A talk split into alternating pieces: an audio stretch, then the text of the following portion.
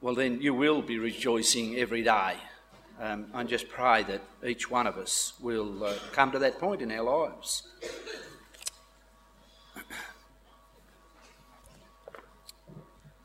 One of the uh, most destroying and um, destructive, I think, sins that we have to deal with in our lives and in our culture today is pride. Um, it's probably a subject that is uh, ignored a bit.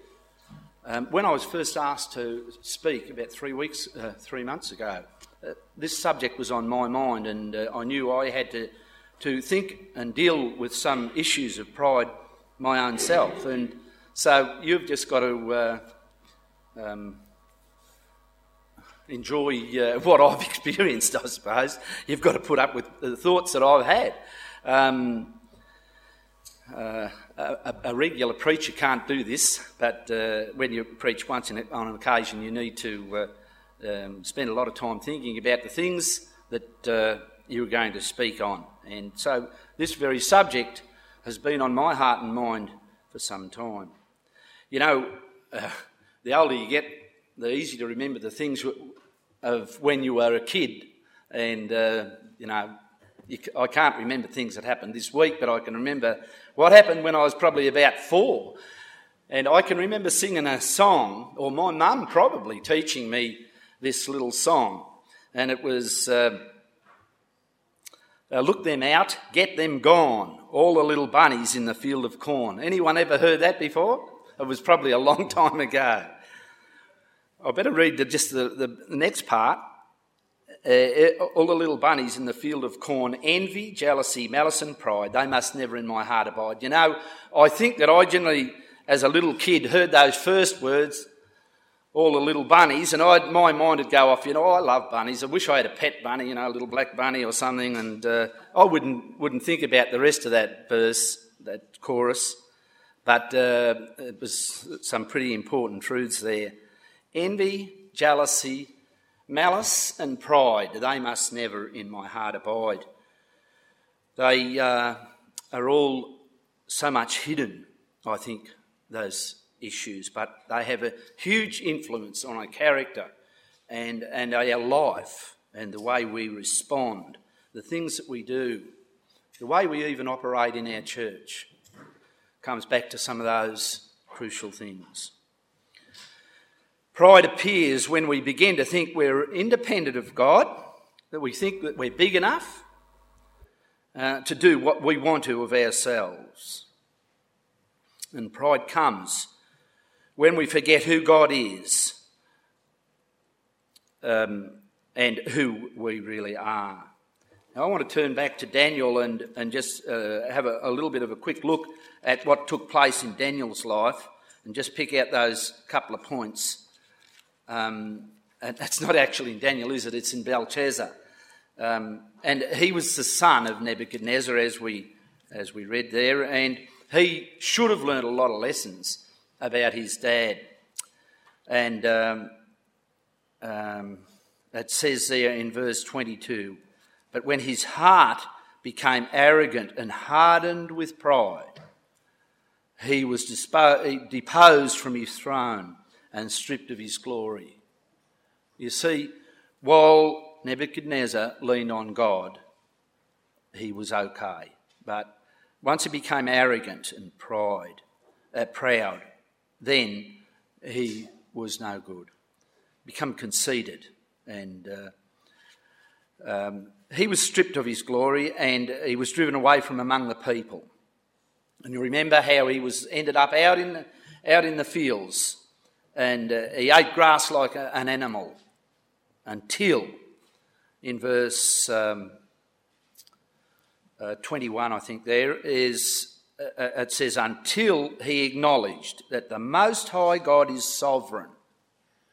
Now, um, that is very important that we understand that God does hold the reins, and especially in leadership, that we, we remember that God holds the reins. God is all powerful. But then uh, Daniel goes on to warn Belshazzar but you, his son, O Belshazzar, have not humbled yourself. You know, he had opportunity to learn from his dad. He saw what his dad went through. But, you know, so often we don't learn from the generation before us. We often think we're smart, but often we're not very smart as uh, people in this civilization. We don't seem to learn from the generation before us. We so often need to go through terrible experiences ourselves to learn. And that's sad. There is a way to gain God's wisdom, and that's by reading His Word and to abide in Him. But so often we don't learn easy. So in verse 22, he says, uh, Daniel says, Instead, you have set yourself up against the Lord of heaven. And, and they'd taken the goblets and things from the temple and used them for their own uh, celebrations. And um, that wasn't the way it was meant to be, and they knew it. But you did not honour God, who holds in his hand your life, in verse 23. And that's true for us too. God holds in his hand our life, he directs our ways. And you know, so often, as you look back through the years, and I'm, I'm sure you older ones would experience this uh, so much so too, that as you look back, you can see that God has been at work in your life. Sometimes you think things are out of control and you, you know, you don't really think that God is involved in your life, you know. You've been doing the right thing, but things have gone wrong or things have changed or something's happened. But God is in control when we're His children and we need to trust Him. So, God, who holds in His hand your life and all your ways, therefore He sent this, uh, this hand to warn, or really to tell Belshazzar that the end was nigh. So Belshazzar was very slow um, and he hadn't humbled himself. I want to just uh, turn back to, to Chronicles, and i am not going to spend much time there, but it's another example of uh, of same sort of setup that uh, a king. Uh, let me go back to two Chronicles, chapter twenty-six, and I'll just read a, a couple of little bits there. There's this young king, Uzziah. He was uh, put on a throne at um, 20, uh, at sixteen, and um, at, he went on to, uh, to, to uh, be a good king for a period of time. And it says, uh, and I just sort of I want to pick these little points out for you here. In verse 6, verse 5, sorry, he sought God uh, during his days of Zechariah, who instructed him in the fear of God. As long as he sought the Lord, God gave him success. There's a big clue there for you and I as long as we seek the Lord. Um, we must acknowledge God in our life. We must seek Him first, and then He will add those things that we need to us. And just let me go on into verse 16. It says, But after Uzziah became powerful, his pride led him, led him to his downfall. He was unfaithful to the Lord, and he entered the temple of the Lord to burn incense on the altar of incense. Now, if you uh, remember much of what happened in the Old Testament, not anyone went in to burn incense. It was only the priests who had been identified to, that were allowed and meant to do that. And uh, it, it, goes on there to say how Azariah, uh, a priest, a courageous man, took 80 men and they confronted Uzziah, and um, it uh, goes on there to say that. Uh, for you have been unfaithful, and you will not be honoured by the Lord God. Now, uh, I'm trying to point out to you that the problem that that came into his life was the fact that he became proud, and as I read in verse 16, after Uzziah became powerful, his pride led him to his downfall. There's a lot of things that can take place in our lives that can lead us to pride and cause us real problems. Now, you might say, now, if pride is such an important thing, how come it's sort of it's not you know one of the Ten Commandments? Well, the crux to the whole thing is is when we don't depend on God. That's where our problems come from.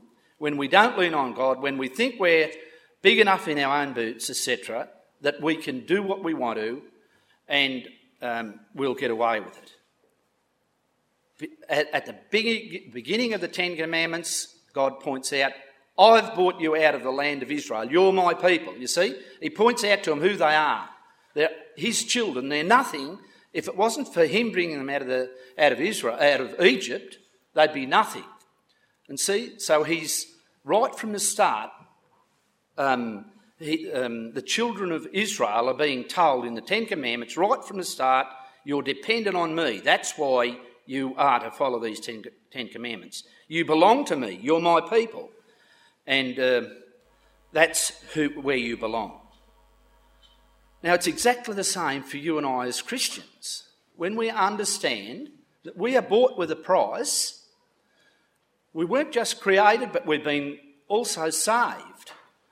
God has bought us with a price, the price of the Lord Jesus Christ. Therefore, we are His, and we have no place for pride. There is no place because He has bought us, He has created us, He has given us His Holy Spirit for power and strength and comfort, and we just wouldn't exist as Christians without Him. He made us, He saved us, He empowered us with His um, presence. I want to just turn back now to our Old Test, uh, to our New Testament reading, which uh, came from 1 Corinthians, which I've now lost, chapter 1. And, uh, and just this really helps us to understand um, where our pride, where our, uh, our glory must go to. 1 Corinthians chapter 1. And uh, so, if we've got any pride, if we've got any boasting, if we've got any glorying, God says, glory in Christ. It's Him that saved us. You see, we'd be nothing without Him. Without our salvation, we're not His children. We've got no hope for the eternity. We're nothing. You know, I mean, we can do lots of things in our lives, but we're really nothing. We're useless unless we've uh, got an eternal salvation that, that Christ has given us. So that's why we put so much weight on our salvation.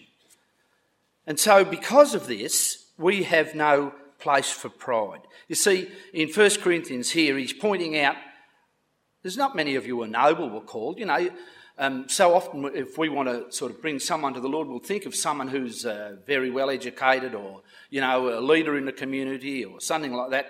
Um, someone that we think would be very handy to God. But it's not like that. God so often calls those who aren't anything that he might be honoured in, in his way. Secondly, they won't be so often available to God because they're not humble enough. So God calls the, uh, those who are um, of, of little status so often that he might bring them to himself. Where does, the, where does all this fit when the rubber hits the road? You know, what types of things um, are you proud of? What types of things do you give yourself the honour and glory instead of God? And that's a question that you've got to ask for yourself because you've got to answer for yourself. And I don't know your heart, God does, but the things that we become proud in can be real hindrances in our heart. Perhaps as an example, we can become proud of our kids, our youngsters, as older people. You know, we can become proud of them. And if we're proud of them because they're Christian kids, well, who was it that saved them? Was it you, or was it when God put his hand on their life? No one comes to him, to the Father. No one comes to God excepting God deals with that individual. You and I must remember that. And so you might say, well, I've I've brought my kids up good. Well, that's good. That's perhaps quite a help sometimes. or Well, should be a help. But if God doesn't place his hand on their lives, they'll be nothing. And then, more important than even of that, uh, in a sense, is the fact that, okay, without Christ, they can't be saved anyway. So you can teach them all the good rules and all the good things to do, but that's, that's not going to save them. It's only Christ that saves. And so, yes, it is good to, uh, to educate and uh, our kids well in, in the things of the Lord. But uh, just don't get proud because it is actually God that touches our kids' hearts and is actually Jesus Christ that has actually saved them. So, you know, we, we haven't even got room for, to be proud of our kids. You know, what about proud of our position? Perhaps I'm a minister, which I'm not. Um, can I be proud of my position? Well, no, because as a Christian, God um, blesses us with talents and gifts, and it's Him that should receive the honour and glory. Without His blessing, we are nothing. Yeah, well, perhaps we could be proud of our car or something like that. And, uh, you know, just got to remember that it's only God's blessing in our lives that, uh, that we can have these things. And sometimes perhaps we spend more emphasis, more money on some of those things than we should. And perhaps we uh, have no room for pride uh, because of that either. So, pride is not confined to the rich and the famous. Um, I think if you look into the, into the lives of those around you, you'll soon see that uh, you don't have to be uh, someone to be proud. Even people that are of uh, very humble or downcast position can be too proud to come to God, too proud to submit to God and to kneel at the foot of the cross. It's not just the people that are uppish that are proud. Well, uh, the answer really is to be aware of the important things in life. You see, we can sort of uh, put a big emphasis on a lot of these things that, are, that we have and we look at, but they pass away. And the things that are important are the things that are eternal. And, uh, and, and of course, where those uh, eternal issues stem from. It is all from God, of course. Um, and so the last verse or so there in 1 Corinthians um, encourages us if we're going to be proud, if we're going to boast about anything, boast about our great God and what He has done. That's who we should boast about. You see, I guess that's witnessing, isn't it?